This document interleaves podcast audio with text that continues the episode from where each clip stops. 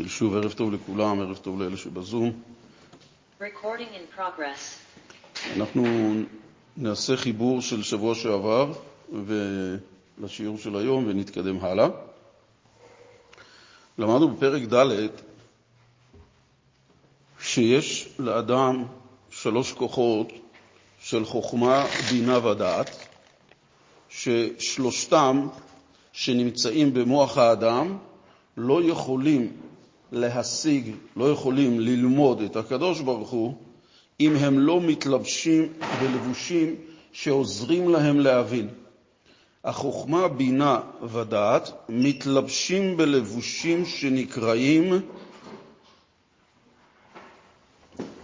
מחשבה, דיבור ומעשה. אלה הם הכלים שיש למוח שלנו, שרוצה להתבטא בעולם, הוא מתלבש במחשבה, דיבור ומעשה. כאשר החוכמה, בינה ודעת, כשהם מתלבשים בלבושים האלה, הם בעצם כל כוחות הנפש, כל 10 הכוחות מורכבים מ-613 איברים שהם כנגד לימוד תרי"ג מצוות, ויוצא שכאשר למחשבה, דיבור ומעשה, חוכמה, בינה ודעת מתלבשת בלבושים האלה, היא בעצם מתחברת לכל תרי"ג המצוות. זאת אומרת שהאופן של החיבור בין היהודי לבין הקדוש ברוך הוא נעשה בעיקר על ידי לימוד התורה, קיום המצוות, מכיוון שעל ידם זו הדרך היחידה שניתן להתחבר, להתקדם, לדבוק בקדוש ברוך הוא.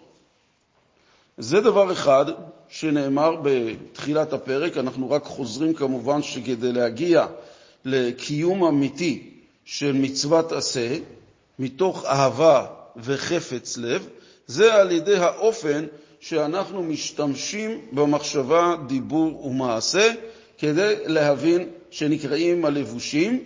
והלבושים האלה, למרות שהם חיצוניים לאדם, כמו האדם הלובש בגדים, זה נקרא חיצוני שרואים מבחוץ, אבל רק על ידם יכול האדם לצאת לעולם, מכיוון שללא הלבושים האלה האדם היה נשאר בבית. המחשבה, דיבור ומעשה, חוכמה, בינה ודעת, הם כוחות שללא הלבושים שלהם, מחשבה, דיבור ומעשה, לא יכולים להתבטא בעולם. אבל למה הלבושים, מחשבה, דיבור ומעשה, הם גבוהים מחוכמה, בינה ודעת? מכיוון שהלבושים הם אלו שגורמים לחוכמה, בינה ודעת ו10 כוחות הנפש ותרי"ג הכוחות שיש בהם להצליח לדבוק בקדוש ברוך הוא. זאת אומרת, הלבושים יש להם מעלה ודרגה שהם יורדים יותר למטה, מכיוון שהשורש שלהם יותר גבוה, ולכן אנחנו על ידי המחשבה, דיבור ומעשה יכולים להעלות את 10 כוחות הנפש שבתוכם כלולים 613 איברים. יוצא מכך ש613 איברי הנפש מתאחדים דרך לימוד התורה וקיום המצוות עם הקדוש ברוך הוא שנותן התורה. זאת אומרת שאין דרך אחרת להשלים דבקות כזאת בקדוש ברוך הוא שאיננה דרך התורה, מכיוון שבתורה הקדוש ברוך הוא הלביש את כולו. אנא נפשי כתבית יהבית, ראשי תיבות אנוכי, שהקדוש ברוך הוא כתב והכניס את עצמו בתוך התורה.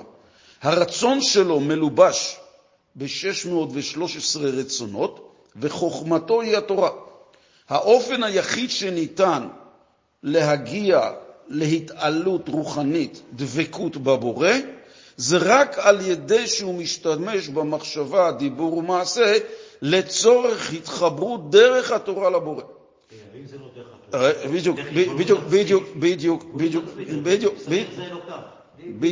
בדיוק באתי לענות על זה.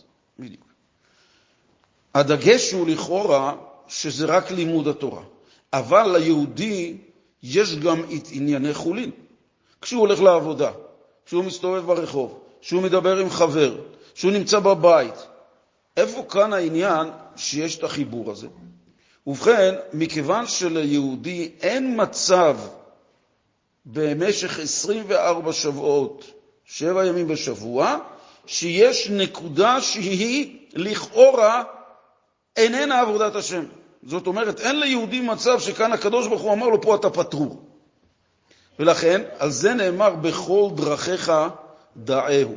זאת אומרת, כשבן אדם הולך לעבודה, אז הוא מקיים, 6 ימים תעבוד. כשבן אדם נמצא עם עצמו בבית, אז זה חלק מעבודת השם שלו זה לנוח. חלק מהעבודה שלו זה לחנך, חלק מעבודת השם שלו זה לאכול. זאת אומרת שכל הפרטים שישנם דרך הלבושים, הרי זה באותה תורה שכתוב בכל דרכיך דעהו. זאת אומרת, זה לכאורה ענייני חולין, אבל בענייני חולין גופה זה חלק מעבודת השם. לאכול, שזה לא בשבת, כי בשבת זה עניין של עונג, אבל ביום חול בן אדם אוכל, הוא לכאורה רואה בזה ענייני חולין. לבשל, לעשות, להתלבש, לחבש, ללכת, לצאת. כל העניינים האלה לכאורה ענייני חולין, אבל זה חלק מעבודת השם. ואיפה כתובים? בתורה עצמה. אבל אני רוצה לקיים את זה בדרך הטובה ביותר, את הענייני החולין שלי, אז זה גם דרך לימוד התורה. זאת אומרת, כאשר יש את המחשבה, דיבור ומעשה, שמלבישים את כוחות הנפש באותו לימוד, יוצא מכך שאדם גם יוצא לפועלו עד הערב, גם זה חלק מאותו דבקות שהייתה לו במחשבה, דיבור ומעשה בתורה, בבורא, כי הוא הולך לעבוד עם מציאות הבורא, הוא יוצא לעולם עם מציאות הבורא. למה? מכיוון שהתורה עצמה מחייבת אותו לצאת. ללכת להתעסק בענייני העולם. אין עניין של חולין, שבעצם ענייני חולין, הם אומרים ששמה הקדוש ברוך הוא לא נמצא. שמה זה עניין אחר לגמרי, מותר לי לעשות את מה שאני רוצה, כי למה? איפה נמצא החרדי? נמצא בבית המדרש, בכולל, לא עובד, לא זה, לא זה. שמה, בענייני חולין, זה חלק מעבודת השם. זה שזה נקרא חול, זה לא מתיר לכאורה להגיד שזה נוגד את הקדושה. כי ליהודי, הקדוש ברוך הוא נתן לו את האפשרות להתחכך עם העולם שלו, ואמר לו עד איפה אפשר, מה מותר ומה אסור. אבל זה אותו מקום שהתורה עצמה אומרת גם לענייני חולין, שזה חלק מעבודת השם. שאני שואל שאלה. כן. מה אם אדם מתבנה מלדות הגורא? כמו גוי, מניח. כמו גוי הוא... יש לו שכל ישר, הוא רואה נפלאות הבריאה, מתבונן בה, אבל לא בגלל שזה ציווי מהתורה. נניח שאותו רגע לא חושב על ציווי מהתורה, לא מקבל על מלכות שמיים בגלל שזה רצון הבורא. אלא יש לו שכל ישר, הוא מקיים הבריאה, הוא רואה גדלות הבורא, נגיד יוצר השתוקקות, רגע שלו. אבל הוא לא חשב עכשיו על תורה, על קבלת מלכות שמיים, לעשות רצון הבורא. הוא חשב על שכל ישר, שהוא רוצה להתבונן על גדלות הבורא. פה בהתבוננות כזאת אין איזה קשר לכאורה אין איזה קשר לשאול את רק, הוא לא חשב מצד רצון התורה, רצון הבורא. חשב רצון לעצמי שלו, נתבונן עכשיו. השאלה אם אין דבר כזה, זה יוצר איזה קשר עם הבורא, משהו, או שחייב להיות קשר דווקא אם אתה עושה את זה בגלל רצון הבורא. אבל אם בגלל הרצון העצמי שלך להבין את גדלות הבורא, לא יהיה קשר עם הבורא. זה אני שואל, יש כזה דבר או לא? הרב כאן שואל, במה שאמרנו כרגע לגבי עבודת השם של יהודי, שהוא בעצם, כשהוא לומד תורה, הוא מבין שכל החייו מושתתים סביב רצון השם. להבדיל, מה קורה עם גוי?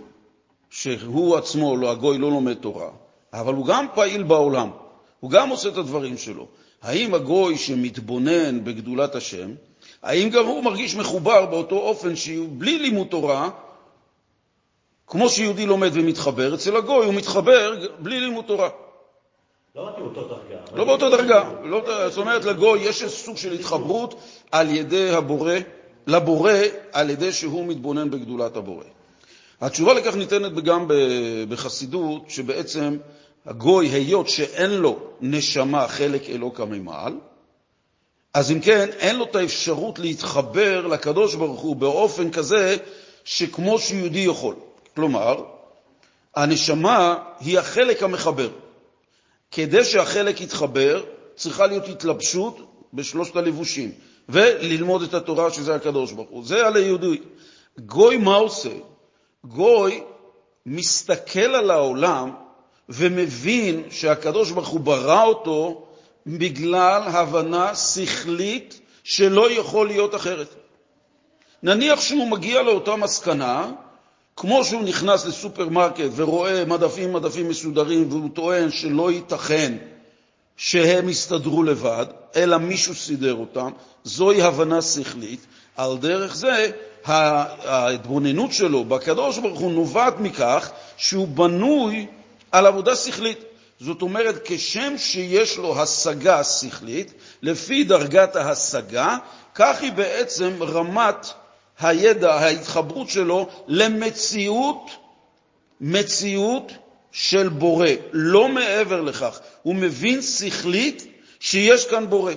אין לו את היכולת התחברות, הוא יכול להרגיש אהבה הבנויה, אהבה הבנויה על פי שכל. ילד של השכן יכול לאהוב אותי בגלל שהוא חושב שאני טוב, אבל אני מעולם לא יהיה אבא שלו. למה? כי הבן שלי הוא חלק ממני, והוא לא חלק ממני, אבל הוא יכול לאהוב, הוא יכול להעריך, הוא יכול להגיד על פי השכל, תראה, השכן הזה הוא גדול, הוא אדם טוב, עושה חסדים, הוא באמת עובד את השם וכו' וכו'. הבנה שכלית שהוא בונה כמו לכל אדם ברחוב. אבל אין כאן התחברות פנימית, אישית, נשמתית, ביני לבין הילד של השכן. מה שאין כן, בין לאביו, זה כמו אנחנו, לקדוש ברוך הוא, שההתחברות היא בעצם היות שיש לנו חלק אלוקא ממעל בתוכנו, בנים אתם לשם אלוקיכם, לכן הקשר הוא באופן כזה של בן ואב, שזה סוג של התחברות שאיננה קיימת במקום אחר, לכן הבן יכול להגיע לסוג התחברות עם אביו באופן טבעי. לא צריך עניין, הוא רק מתבונן, כשיהודי מתבונן בדבר כדי שזה יקרה לו. למה הוא צריך להתבונן? כי האהבה הזאת נמצאת בהיעלם אצלו.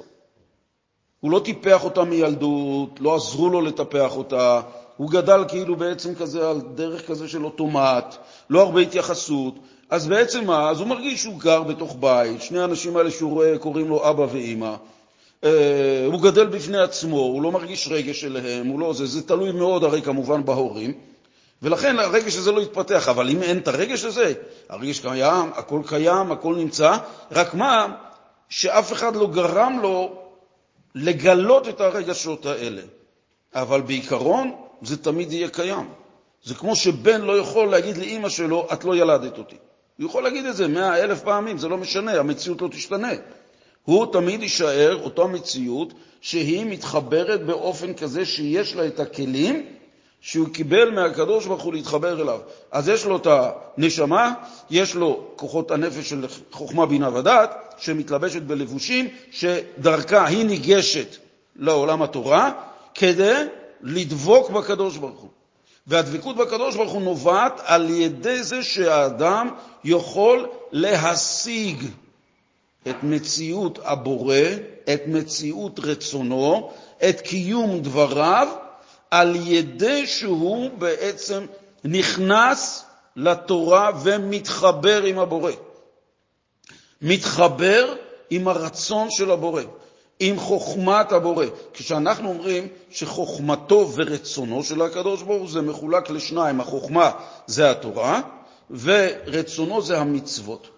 יש לו תרי"ג רצונות שהם מלובשים, אז בקיום הרצון אני בעצם נמצא בחיבור מלא עם הבורא, ככל שאני לא מרגיש שזה רצון שלי לעשות את רצונו, כל זמן שאני בעצם נמצא כמו עבד מלך, כמו שעבד הוא עבד מעולה עם תואר שלישי בפרופסורה של עבדות, שאין לו מציאות משל עצמו, שכל כולו הולך 24 שעות אדון. הוא יודע מה הוא רוצה מראש, הוא יודע בדיוק איך, אין לו מציאות משל עצמו. עד כדי כך שאדם כזה עבד, כשהוא מסיים את העבדות שלו, הוא אכן צריך לעבור סוג של שיקום וגמילה, כדי להחזיר את המציאות האישית שלו. אבל זה הרצון הכי נעלה. עשה רצונך כרצונו. מה זאת אומרת? שהרצון שלי ירצה רק מה שהוא רוצה. לא יהיה לי רצון משל עצמי. יהיה לי את הרצון שכל כולי מה שאני עושה היום. יש לי רצון, אבל מה? ישנו מצב של רצון בולט, מובן ומורגש, שאני עושה מילוי רצון של מישהו, מה שאין כן, כאשר אני עושה את זה כמצוות אנשים, קבלת עול וכו' וכו', שזה מראה כמה בעצם הרצון האמיתי שלי רוצה את רצונו, או שהוא באמת רוצה דברים אחרים. האמת? שהרצון שלנו, הרצון של היהודי זה לעשות רצון הבורא. זה באופן הטבעי. זה באופן הטבעי, אנחנו רוצים לעשות את מה שהשם אמר לנו. אבל מכיוון שאנחנו לא מספיק מודעים למבקש, למי שרוצה שנעשה את הדברים, אז הדברים אצלנו נעשים בצורה כזאת של סחיבת הדבר.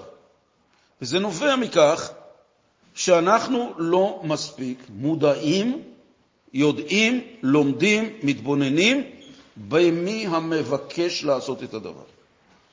אז אם כן, אנחנו ראינו את הדברים שלכאורה, אם הקדוש ברוך הוא רוצה שעל ידי הלבושים האלה, שהם מוגבלים, הרי מחשבה, דיבור ומעשה, יש בהם הגבלה של יכולת השגה. יש בהם הגבלה מצד טבעם שאי אפשר לדבר מוגבל, להשיג דבר בלתי מוגבל. ואנחנו יודעים שהקדוש ברוך הוא הרי הוא בלתי מוגבל, הוא אין סוף. וכל אחד שינסה מאיתנו לצייר דבר אין סופי, המוח שלנו תמיד ימציא את ההתחלה. למה? מכיוון שהמוח שלנו נברא מוגבל ביכולות הקליטה וההשגה שלו, ובגלל המוגבלות הזאת הוא לא יכול להשיג אין סוף. אז אם כן, כיצד אנחנו נדרשים להשיג את מציאות הבורא, בעוד שאין לנו את היכולת להשיג דבר שהוא בלתי מוגבל, עד כדי כך שעל זה נאמר בזוהר, לית מחשבה תפיסה בכלל. אין מחשבה של מישהו, של בן אנוש, שיכולה לתפוס מלשון, להשיג אותך, להבין אותך, במובן הפנימי שלו. משה רבנו גם הגיע לדרגה מסוימת, הבעל שם טוב והאריזה על כולם הגיעו לדרגה מסוימת. וראית את פניי ואת אחוריי, ראית את אחוריי ופניי לא יראו. שמשה, כי למה? כי לא יראני האדם וחי. אם משה רבנו, הקדוש ברוך הוא היה מראה לו את פניו, זאת אומרת, את דרגת הפנימיות של הבורא, נשמת משה רבנו הייתה יוצאת מגופו ככלות הנפש. לכן אמר, אי אפשר שבן אדם יראה את הפנימיות שלי וחי. מיד הוא יגיע לכלות הנפש. כל הדרגות האלה, גם אברהם, האבות, כולם, השיגו דרגות מסוימות. בימות המשיח, אנחנו באמת נראה את המהות. תכף אנחנו נראה איך הוא מסביר, אם כן, אז מה עושים צדיקים בעולם הבא?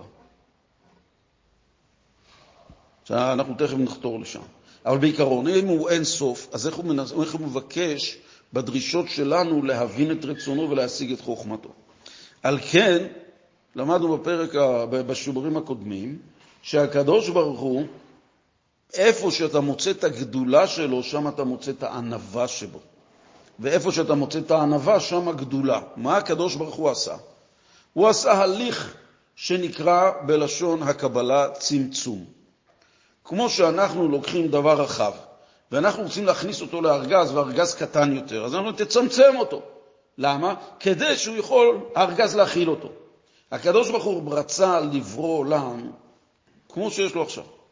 לא רואים אותו, לא שומעים אותו, לא מודעים אליו, לא רואים שום פעולה, לא רואים הכל על פי טבע, של העלם והסתר, ואותנו הכניס לפה. אותנו, עובדי השם, שומרי תורה ומצוות היהודים, העם ישראל היהודי הכניס לתוך סיטואציה כזאת שהיא בלתי, כמעט נתפסת מבחינת היכולת עשייה. כל שכן וקל וחומר בדור הזה. הדור האחרון שכל כך נשמות וכוחות, ירידת הדורות, עד כדי כך שמשה רבנו, שהוא אמר לו, יראה לו עד הים האחרון, שיראה לו עד היום האחרון, משה רבנו התפלא איך הם יוכלו, איך אפשר לעבוד אותך במצב של העלם כזה, העלם הסתר וכזה, ביחס למה שמשה רבנו רע ועם ישראל רע.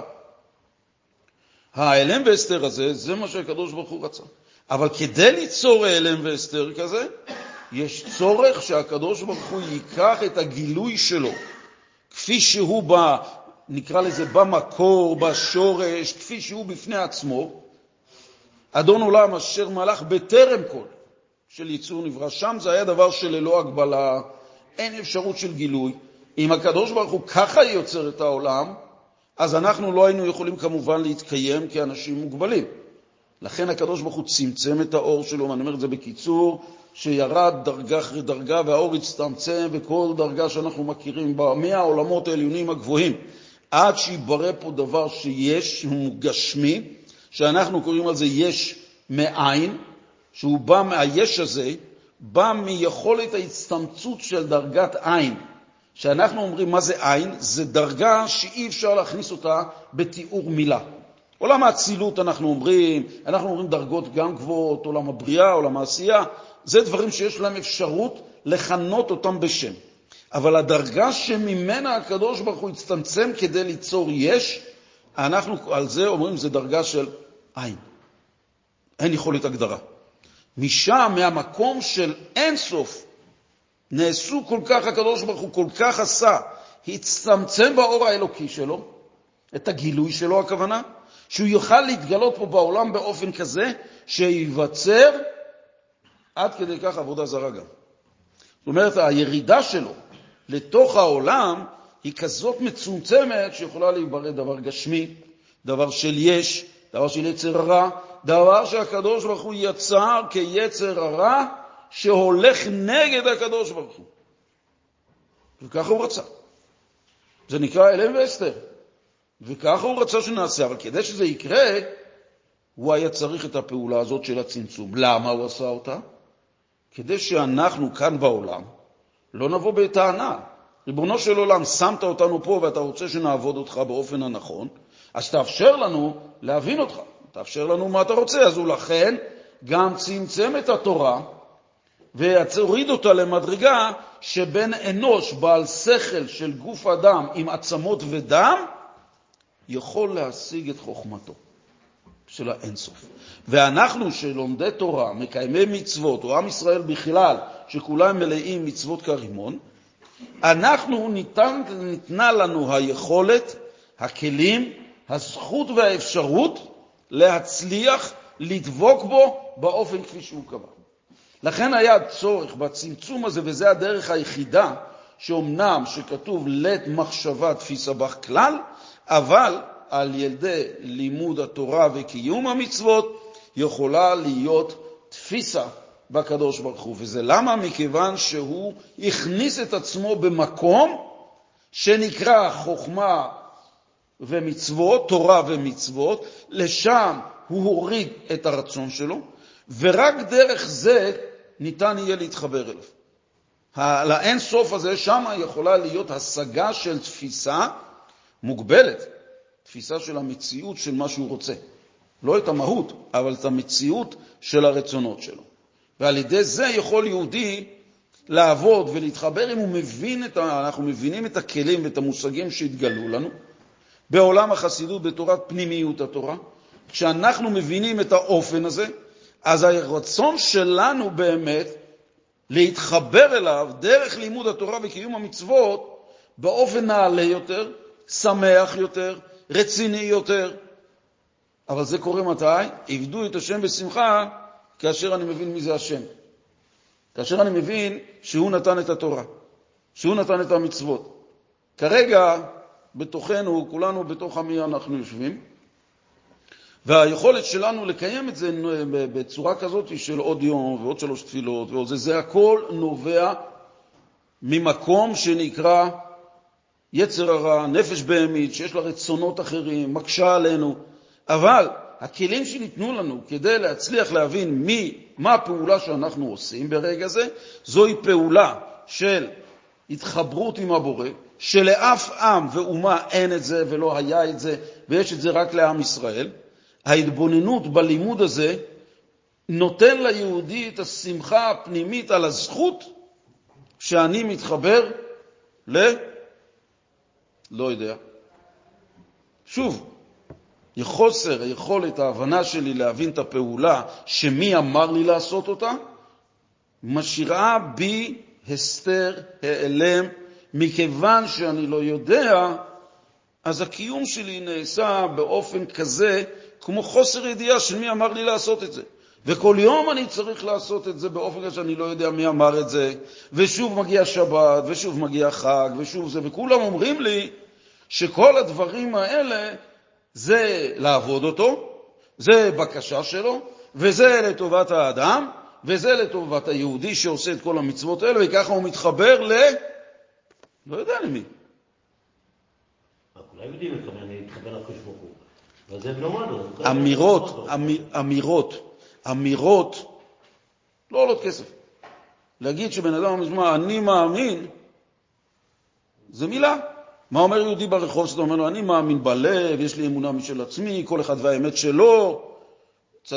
איש באמונתו יחיה, זה הדבר הכי קצת לה, קצת, לפחות טיפה של חוכמה, שכל אנשים שלא רוצים להתעלות בתירוצי תורה, אז הם אומרים, איש באמונתו יחיה, אתה יש לך את החיים שלך, לי יש את החיים שלך. אפילו לא יודעים שהפסוק הוא צדיק באמונתו יחיה. לא כתוב איש. זה הפירוש שצדיק באמונתו יחיה, או צדיק באמונתו יחיה אחרים, אבל לא איש באמונתו יחיה. אף אחד לא מערער את זה מצידם, אף אחד לא מתקן מצידם, שיגיד, רגע, לא כתוב בכלל, הפסוק הזה בכלל לא שייך אלינו, אלא מדובר פה צדיק. צדיק באמונתו יחיה, לא אדם של זה, אבל סוג של השתמשות בתירוץ להסביר מדוע אני בעצם לא מחויב ללכת בדרך התורה, כי כל אחד בוחר לעצמו את האופן של החיים שלו. אז לכן האופן הזה, הדגש הוא, שתמיד שחוזרים על זה, זה כדי להציב את התמונה שלנו, של כולנו, בפני עצמנו כמראה, שאנחנו בתוך תוכנו כל אחד יודע איניש בנפש, את מה שבעצם המקום הרוחני שבו, הרגשות שבו, כלפי קדושה כרגע אני מדבר, וגם, כפי שאמרנו בתחילה לפי השאלה, שגם ענייני חולים, האדם נדבק בקדוש ברוך. זאת אומרת, בן אדם יכול להגיד, רגע, רק דרך התורה אני נדבק בו, ומה עם העבודה שלי, ועם הפגישות שלי, ומה שאני עושה ביום יום, וכו' וכו'. זה נקרא אמנם חולין, אבל החולין של יהודי זה קדושה. למה? כי החולין האלה הם בעצם חלק מעבודת השם שלו על פי ציווי השם. ולכן כשהוא יוצא לשטח ויוצא לעבודה שלו, והוא יודע שהאופן העבודה שלו עכשיו היא חלק מעבודת השם לפי הציווי שלו, הוא על ידי זה שנמצא במקום העבודה, הוא יודע שגם שם זה חלק מהתחברות לשם. סליחה? זה מה שאומר. נכון, התפילה היא תפילה. אנחנו רק מבארים יותר את הנושא, בדיוק. כן. נכון, לתקן עולם במלאכות שדה. זה, אבל בכל אופן, העניין יש כאלה שבעצם רואים את זה, שיש את המצב שאני בבית הכנסת, בכולל, בעניינים של קודש, כשאני נמצא שמה, אני עובד השם. איך שאני יוצא מהדלת של בית הכנסת, שם זה נגמר. חלילה. זה בעצם הענייני חולין, כל העניין של התפילה של הבוקר, היא מכונה לגבי כמו שבת, היא מכונה כמו יום כיפור, היא מכונה התפילה של הבוקר, למה? כי איתו לאחר מכן אנחנו יוצאים לעולם, עם היכולת של כוח התפילה, אנחנו יוצאים להמשיך את מה שהתפללנו בתוך העולם, אבל זה המשכה שהיא חלק מעבודת השם שלנו לעשות את זה, ולכן זה אמנם נקרא חולין, אבל זה בעצם חלק מעבודת השם.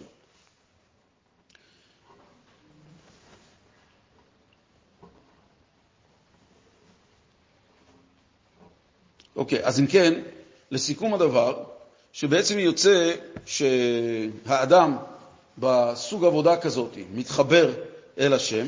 כאן אנחנו בעמוד ת' ועל התניא לוקח אותנו עכשיו. סליחה? אם אדם לומד תורה שלא נשמע, זה לא תמיד חכם לחשוב על הלימוד, סתם קצת להבין עניין, מה שנקרא, הוא לא חושב על זה. גם אז הוא מתחבר. אז הוא מתחבר, זה כמו שאנחנו, השאלה הזאת נשאלה הרבה פעמים, כשהרבי נטה ב-1967, במלחמת ששת הימים, לצאת ללכת להניח תפילינים יהודים. וכולם יצאו כתרומת, יהודי חילוני, לא נוטל ידיים בבוקר, הוא לא מתכוון בכלל, אין לו שום זה, אין לו שום זה. העניין הוא שהמצווה, הקיום שלה מחברת אותה עם מצווה המצווה.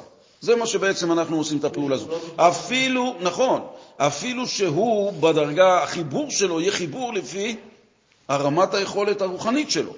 לא משנה, אבל הוא כביכול כן מאמין, לא מאמין.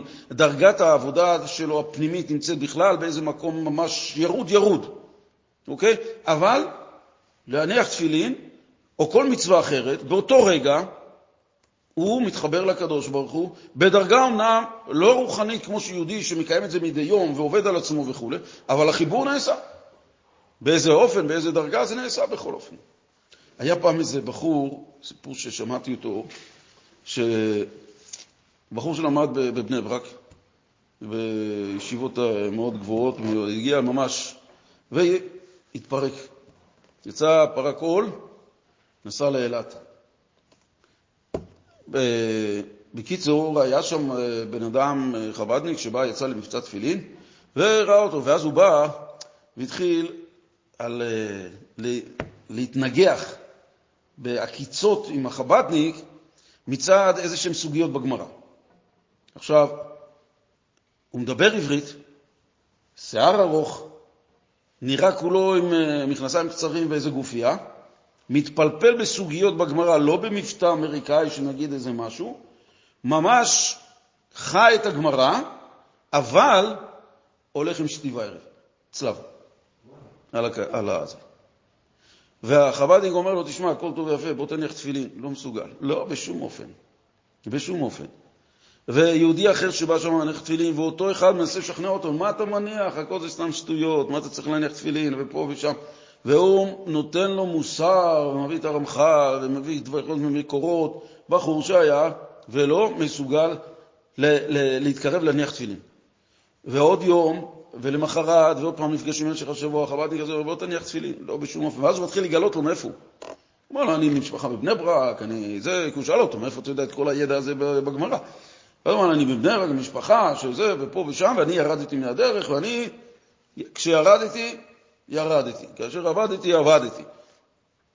ואז החבדניק הזה הבין שבעצם הוא יהודי, בחור, ישיבה שכל כך נפל, בעמקי התומה, עד כדי כך שהוא הולך עם שרשרת שתי וערב. והחבדניק הזה עשה את האחד ועוד אחד. והוא אמר לעצמו, היהודי הזה כל כך מתנגד, שמכיוון שכוחות התומה תפסו אותו. ופעם אחת שהוא בא ואומר לו, תשמע, בוא תניח תפילין, עוד הפעם כל הזה, ואז החבדניק תלש לו בבת אחת את השרשרת. והוא צעק, כאילו, תחזיר, מה פתאום, מה עשית את זה? אומר לו, בוא תניח תפילין, לא בשום אופן. וכך הוא ראה, החבדניק הזה ראה מאבק של קדושה של יהודי, של נשמה, ומצד שני הכוחות שכנגד, של ממש של הנצרות ושיא התומה, נלחמים והוא נלחם, ובסופו של דבר, הבחור הזה פרץ בכזה בכי שהתפרץ מתוכו, זה היה כאילו הגילוי של הנשמה בבת אחת. והוא הניח תפילין. ובסוף הוא אמר לחבדניק, תן לי חזרה את השרשרת. הוא אמר לו, כבר זרקתי אותה. הרחקתי אותה גם ממני. זה רואים תראה, בסיפורים האלה של מבצעים, יש אין סוף דברים שאנשים, אני עברתי במקומות שחבר'ה, זה פשוט מדהים לראות מה קורה ברגע שיהודי מתחבר לקדוש ברוך הוא. מתחבר לקדוש ברוך הוא, רואים שהוא משתנה, יש לו שינוי פני, כי למה אור המצווה פתאום גרם לו איזושהי הערה פנימית. אני חושב סיפרתי זה פעם שבאה אליי אישה ואמר לי, אני רוצה לשמור תורה ומצוות, לחזור בתשובה, אבל אני לא רוצה להיות חרדית. אז אמרתי, בסדר, מה הבעיה? לא, סליחה, היא לא אמרה, אני לא רוצה להיות חרדית. אני רוצה לשמור תורה ומצוות ולהישאר חילונית. אז אמרתי לה, נו, אז מה הבעיה? מה, זה אפשר? אני בטח שאפשר. את רוצה לשמור ממש, לשמור את כל, נזהרתי להגיד לחזור בתשובה, אמרה, אני רוצה לשמור את כל המצוות, כי זה דבר נפלא, אבל אני רוצה להישאר חילונית. זה מה בעיה? בתורה גם מותר לעשות ככה. באמת? כן, באמת. מתברר לי מה היא חששה? החשש שלה היה הסטיגמה. שכביכול, מה? את עכשיו תהיה חרדית, חרדים, את הסטיגמה שיש עלינו, לצערנו, זה אותו דבר, הסטיגמה שנתנו לנו אנטישמים במשך 2000 דורות, אם אתם רואים, אחד לאחד. אותם בעיות. כסף, גזל, כל הדברים שאנחנו רגילים להם 2000 שנות אנטישמיות, בדיוק מתבטאים. במקום יהודים אומרים חרדים, העתק הדבק. אין שום עניין של זה. אז אמרתי לה, כן, היא ממש שמחה. אני יכולה להישאר חילונית? כן, אני יכולה להישאר חילונית. אין שום בעיה. זה הדברים שזה. הבחור הזה חזר, כן, חזר, התחזק, חזר למשפחה, כן, חזר למשפחה, אני לא יודע אם הוא היה, חזר להיות אברך כולל, אבל כיוון שהוא היה כל כך למטה, העלייה שלו הייתה צריכה להיות מאוד מאוד מאוד, אבל בסופו של דבר הוא חזר לשמוע תורה ומצוות, חזר לבני ברק, חזר למשפחה, ברוך השם. הפעולה עשתה את שלה ש... איזו, גם בחור שעובד להיות למדן, הסוגיה, הוא חושב כבר להיות למדן, זה משמעניין אותו, אבל גם הוא מתחבל הרבה. כן, אבל... אנחנו נאמין, אפילו שאדם, כתוב לנו הרי שאסור לאדם ללמוד תורה על מנת לעשות קרדום לחפור בה, אבל מתוך שלא לשמע, הוא יבוא לשמע. אבל, החשוב הוא שאותו למדן ידע שהאופן הלימוד שלו בכלל לא נכון. אוקיי? אם הוא לא ידע את זה, מה יקרה? אז הוא יגדל, באמת, רק בשביל להיות למדן, לא בשביל הקדוש ברוך הוא, לא בשביל הזה. אבל אז הוא מתחבר לבוא את זה. יש, שוב, זה סוג של התחברות מכיוון שהאדם הלומד תורה, גם כאשר הוא קורא משהו ולא מבין מה כמשמע, הוא בכל אופן יקרא זוהר ולא יבין את הארמית, יהיה לו התחברות עם הקדוש ברוך הוא מצד קדושת הדבר. כמה הוא יתחבר? אז זה כבר שאלה אחרת. כמה הדרגה שהוא יעלה? אבל אדם שלומד לצורך עצמו להיות רב וכו', האמת שבדבר, כל הלימוד שלו, לאיפה הולך? לכוחות התאומה. רגע, אמרנו שהוא התחבר לבורא. רגע. מה זה... כוחות התאומה זה גם לא, הם לא באו לבד מבית ספר. מצד אחד, מכיוון שמה, כשהלימוד שלו, הוא איננו מקיים את הייעוד שבשבילו ניתנה התורה. אז זה סתייה למה שאמרתם קודם. רגע, לא, רק שנייה. אם ככה, בוא נסביר קודם כל את מה שקורה לבן אדם כזה. אדם שלומד באופן כזה שאומרים לו, תשמע, בתור ילד קטן, אז אומרים לו את זה, מכיוון שזה לפי דעת הילד הקטן. שאומרים לו, תגדל, תהיה תלמיד חכם, תהיה גדול בתורה, תהיה זה... אבל ככל שהוא זה, אם לא ישנו לו את הפאזה, ויגידו לו שלימוד התורה זה לימוד חוכמת הבורא, וזה הידבקות עם הבורא, וקיום המצוות זה הכל למען הבורא, אז הוא ילמד את זה ויבין את זה שכל העניין הוא לגדל את שמו, להאדיר את שמו.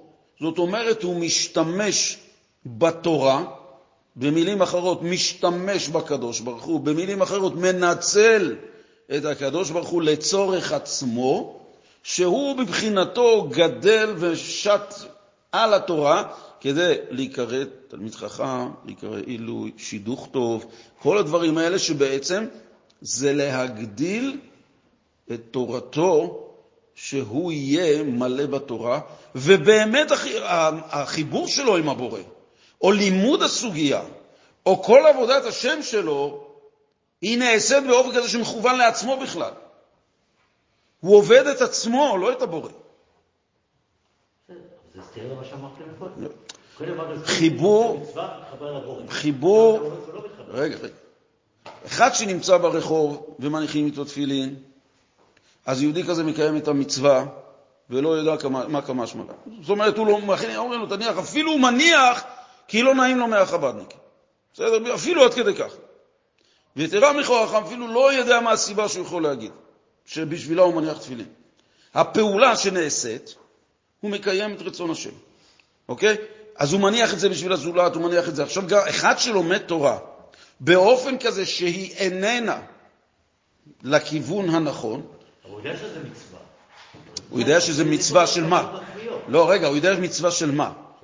לא, מה הוא יודע? מה המצווה? שהוא לומד, אז מה ההבדל בינו לבין סטודנט? גם הוא לומד בשביל להיות למדן, גם הוא לומד בשביל שיהיה לו תואר. הוא לא יודע שזה מצווה של הבורא. נכון, אבל מה המצווה של הבורא מבחינתו? שאני אלמד את התורה לצורך עצמי להתגדל. זה בעצם מה שהמצווה מבחינתו. פירוש המצווה בלימוד התורה זה עבורי. שאני הגדול, שלי יגידו כל הגדול, שלי יתנו את הכבוד, לי יתנו את המזרח, לי יתנו את השידוך טוב, יגידו את שמי, יפארו אותי, הכל, הכל, הכל. אגב, זו אידיאולוגיה שהייתה לפני גילוי תורת החסידות, שבאמת היה עניין שבן אדם צריך שהוא לומד תורה, זה על מנת שלפאר ולהדר את שמו, עד שבא בעל שם טוב וראה שהמצב הוא כזה שבא והפך את הקערה, שהביטול של האדם יביא אותו לדרגה יותר גבוהה מאשר האופן של הלימוד בצורה כזאת. אבל אנחנו כבר סוטים קצת מהנושא. לאחר אופן ההסבר של הלימוד, כפי שצריך להביא להידבקות בבורא על ידי כל הכוחות האלה, מגיע בעל התניא ואומר, על ידי כל ההסבר הזה,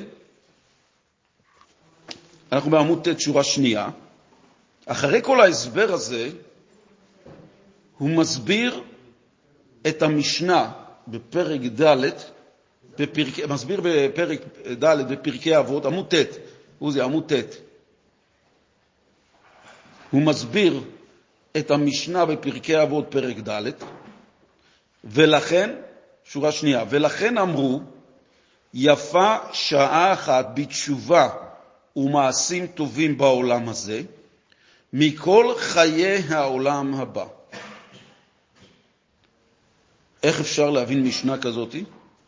יפה שעה, אחרי שהוא הסביר את כל הדברים, סוג ההידבקות והדרך להידבק בקדוש ברוך הוא, מסביר עכשיו את המשנה בפרקי אבות, יפה שעה אחת בתשובה ומעשים טובים לכל חיי העולם הזה. אז יש אכן את השאלה הגדולה, איך אפשר להגיד ששעה אחת בעולם הזה של תשובה ומעשים טובים, יפה מכל חיי העולם הבא, טובה מכל חיי העולם הבא. איפה יש לנו כאן את הקושיה? על מה כולנו גדלנו? שהעולם הזה הוא טרקלין בסך הכל, תחנת מעבר. אנחנו כאן עורכים כדי להגיע לאיפה? לעולם הבא. ומה יש שם בעולם הבא? יושבים, יש גילוי וכו' וכו'. מה קורה באמת בעולם הבא? בזה שאנחנו יודעים ששם גן עדן ושם קדושה ושם זה, תכף נראה מה באמת קורה שם. אבל אומר זה, בעצם זה שהעולם הבא פתאום נהפך להיות משני לתשובה ומעשים טובים בעולם הזה. אבל על ידי ההסבר הקודם שלו הוא ככה מסביר בעצם את המשנה הזאת. אז אם כן, מה שידוע לנו, שהעולם הבא הוא התכלית של העולם הזה.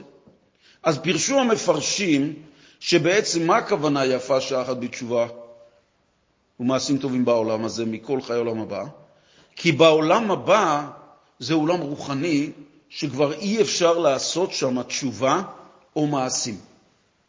לכן, כל זמן שיש לך פה אפשרות בעולם הזה לעשות את הדברים, כי היום לעשותם ומחר לקבל שכרם, שזה בעולם הבא, לכן העבודה שאתה יכול לעשות כאן בעולם הזה היא היחידה במקום כאן שתיתן לך שכר בעולם הבא. לכן יפה השעה הזאת כאן בעולם הזה. זה הפירוש שהמפרשים לדורותם פירשו את זה ככה. החסידות, פנימיות, הסוד של המשנה הזאת היא כפשוטה. למה יפה שעה אחת בתשובה? מה זאת אומרת יפה? יפה, שבן אדם מסתכל על משהו יפה, מסתכל על פרח אדום יפה מכל הכיוונים, תשמע, עצם זה שהוא קיים בצורה הזאת הוא יפה. עדיין לא לפי השימוש, עדיין לא עשינו בו שום שימוש, לא הענקנו אותו, לא נתנו אותו, לא אמרנו עליו שום דבר. הפרח, עצם זה שהוא קיים בצורה הזאת יפה, אנחנו נשמע, זה יפה. עוד לפני ההסבר על מה במטרתו. על זה אנחנו גם אומרים שתשובה ומעשים טובים, השעה הזאת של תשובה ומעשים טובים, הם יפים בעצם שהם נמצאים בעולם. למה? מכיוון שעל ידם אנחנו שוב דרכם יכולים להתחבר לקדוש ברוך הוא, מה שאין לנו יכולת לעשות בעולם הבא. מה זאת אומרת? בעולם הבא אין לנו אפשרות. הרי שם יושבים ולומדים ונהנים מזיו השכינה.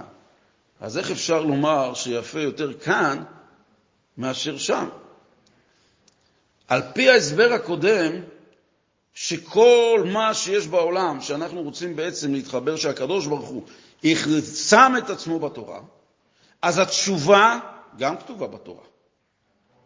והמעשים טובים גם כתובים בתורה. זאת אומרת, כאשר יהודי פועל פה בעולם, בתשובה ומעשים טובים, לאיזה דרגה הוא מתחבר? לדרגה של אין סוף המלובש בתורה. נו, עד כאן בסדר, יפה. אבל מה עם העולם הבא? בעולם הבא לא, זה דבר, יותר גדול, לא? יותר גבוה. ככה חונכנו, ככה גדלנו. זה יפה יותר מכל חיי העולם הבא, מדוע? לכן הוא ממשיך בהמשך.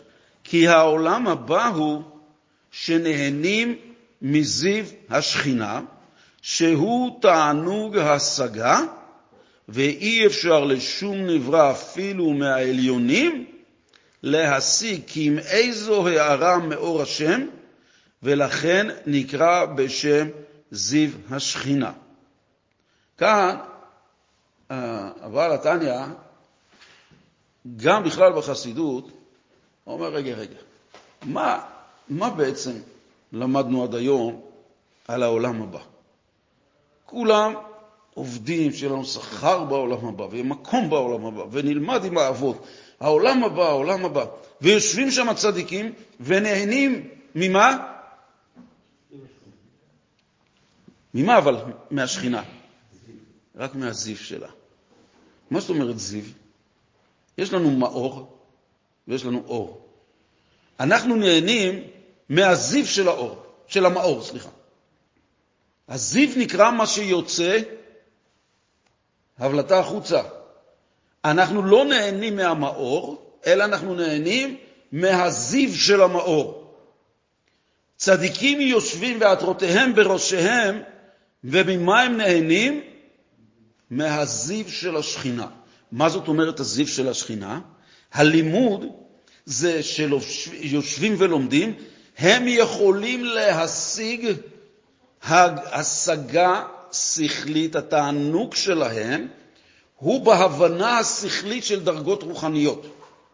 התענוג שנגרם להם זה בפענוח הזיו. כשהרי לומדים שם תורה, והדרגה של התורה שנלמדת היא רק הזיו מהקדוש ברוך הוא. היא לא חיבור עם הקדוש ברוך הוא עצמו. רגע. מה? הזיו הוא מחובר למאור. נכון, אבל הוא מוגבל. למה? הזיו הזה לא יכול להאיר עוד 100 מטר החוצה. הוא מוגבל. הדמות של המאור. נכון. המאור עצמו יוצא ממנו הזיו. הזיו, גם אם אנחנו נרצה ליהנות ממנו, עד הגבלה מסוימת, הוא לא יאיר לכל המקומות.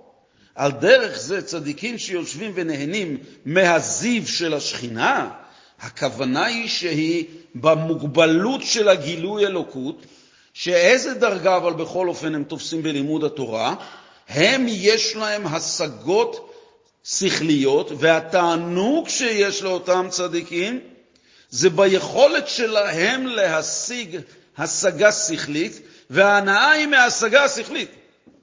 זה כמו שבן אדם לומד סוגיה, ולאחר מכן הוא מפצח את הסוגיה, והוא כל כך שמח. ממה? מהשכל שהצליח לפענח את הדבר.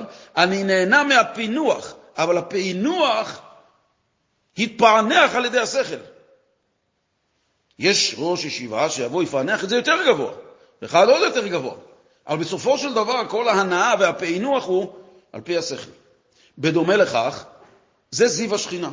שיושבים ועטרותיהם בראשיהם ונהנים מהזיו, זה לא מאין סוף עצמו.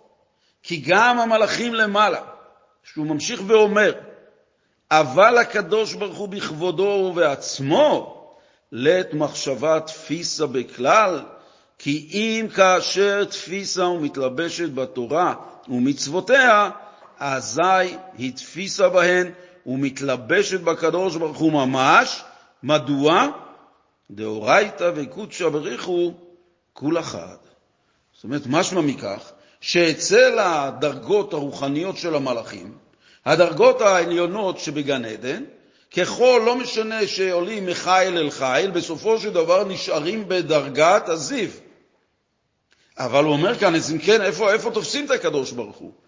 הוא אומר, רק כאשר הוא מתלבש בתורה ובמצוות, והתורה והקדוש ברוך הוא זה דבר אחד, אורייתא וקודשא בריך הוא כול אחד, אז ממילא יהודי שמתחבר באורייתא, הוא ממילא מתחבר גם בקודשא בריך הוא, כי זה דבר אחד. גם שם יש אורייתא, גם שם יש תורה. אבל אנחנו, איזה דרגה מתגלית בגן עדן שלומדים אותה? מתגלית בגן עדן רק דרגת הזיו. ולכן, כשחסידות באה וגילתה, שהרצון העליון של הקדוש ברוך הוא להתגלות, זה בעולם הזה. ולכן אנחנו בחסידות מצוין כל הזמן, נתאווה הקדוש ברוך הוא להיות לו יתברך דירה בתחתונים. ואם זה ככה, ואם זה היה הפוך של הגן עדן הוא המטרה, אז אנחנו היינו 3 פעמים בתפילת 18 אומרים, ברוך אתה השם, במקום מחיי המתים, היינו אומרים, ממית את החיים. ואז מה קורה? ממית את החיים וכולם עולים לגן עדן. לא, בזה יש דווקא אפשר להתפתח את זה. ברוב הראשונים אומרים שהעולם הבא זה לא גן עדן.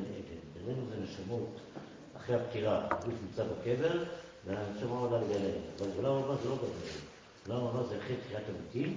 אז יתחילו הרמב"ן, וזה כל הראשונים חוץ מהרמב"ן. זה הרמב"ן, מחלוקת הרמב"ן. הקוראים עושים בדעה הזאת, זה לא חתירה. זו מחלוקת של הרמב"ן והרמב"ן, ואנחנו נוהגים לפי שיטת הרמב"ן. הקובלים עושים כולם כמו הרמב"ן, והחסידות גם הולכת לפי שיטת הרמב"ן. אבל בעיקרון, המעלה היא של תחיית המתים היא, שהנשמות שנמצאות בגן עדן בעולמות העליונים יחזרו לעבוד את הקדוש ברוך הוא בגוף, מכיוון שזה התכלית הרצון שלו. כי כאן הוא רוצה להתגלות. ואיפה הוא התגלה? איפה ההוכחה לכך שבתורה הוא התגלה? הוא כל כולו, אורייתא וקודשא בריך הוא כל אחד, חוכמתו האינסופית לא מתגלית בגן עדן, אלא מתגלית פה בעולם הזה, כשהוא ילביש את עצמו בתורה, והוא אומר אורייתא וקודשא בריך הוא זה דבר אחד, וממילא זה לא 2 שלבים.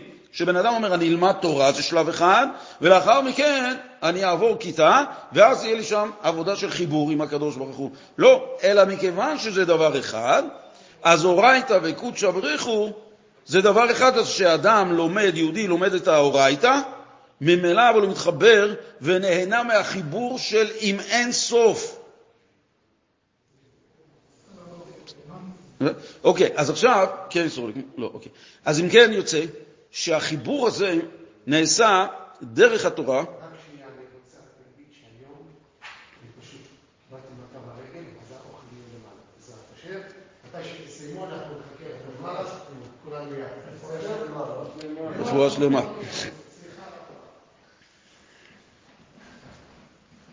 אבל בכל אופן, כשמנסים להסביר את זה, עכשיו נשאלת השאלה, מה? סליחה, עוד פעם, לא הבנתי. זאת אומרת שלמה אנחנו לומדים א' ופה לומדים תורה הכוונה? פה? אם אומרים שמשם נהנים סביב השכינה, ופה נהנים מאין סוף. מאין סוף, זאת אומרת שאנחנו פה לומדים את המלכות שבארצות, ושם לומדים את זה מה שאומרים, התורה מדברת בעליונים ורומזת בתחתונים. זאת אומרת, יש בעולם העליון, יש שם דברים שמוסברים כרוחניות. הרי אין שם דברים גשמים. אין שם דברים של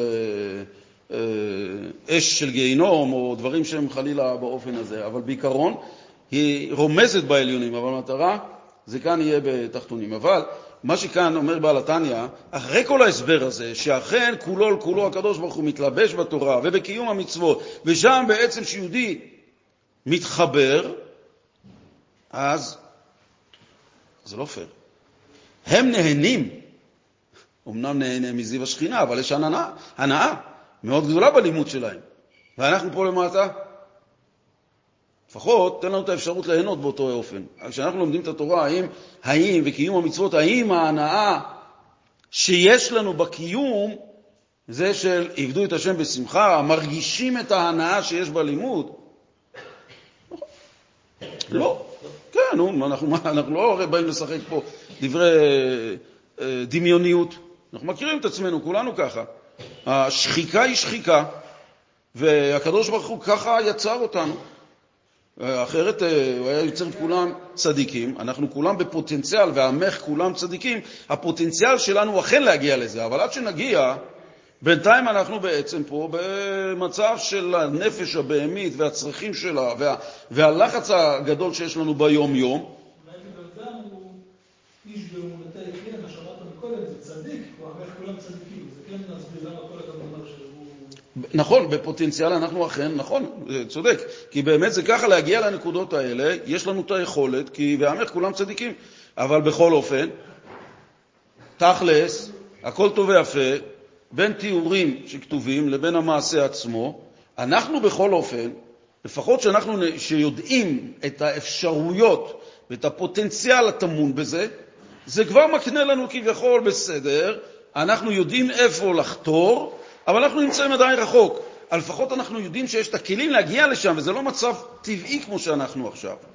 לא מצב טבעי? אנחנו לא במצב טבעי. המצב הטבעי שלנו זה בן ואב, הווי טבעית. אנחנו אין לנו את הגילויים האלה. וזה בעצם קצת לא זה. אומר בעל התניא בהמשך, ואף שהתורה נתלבשה בדברים תחתונים גשמיים, הרי כמחבקת המלך דרך משל, שאין הפרש במעלת התקרבותו ודבקותו במלך, בין מחבקו כשהוא לבוש לבוש אחד, בין שהוא לבוש כמה לבושים. מדוע?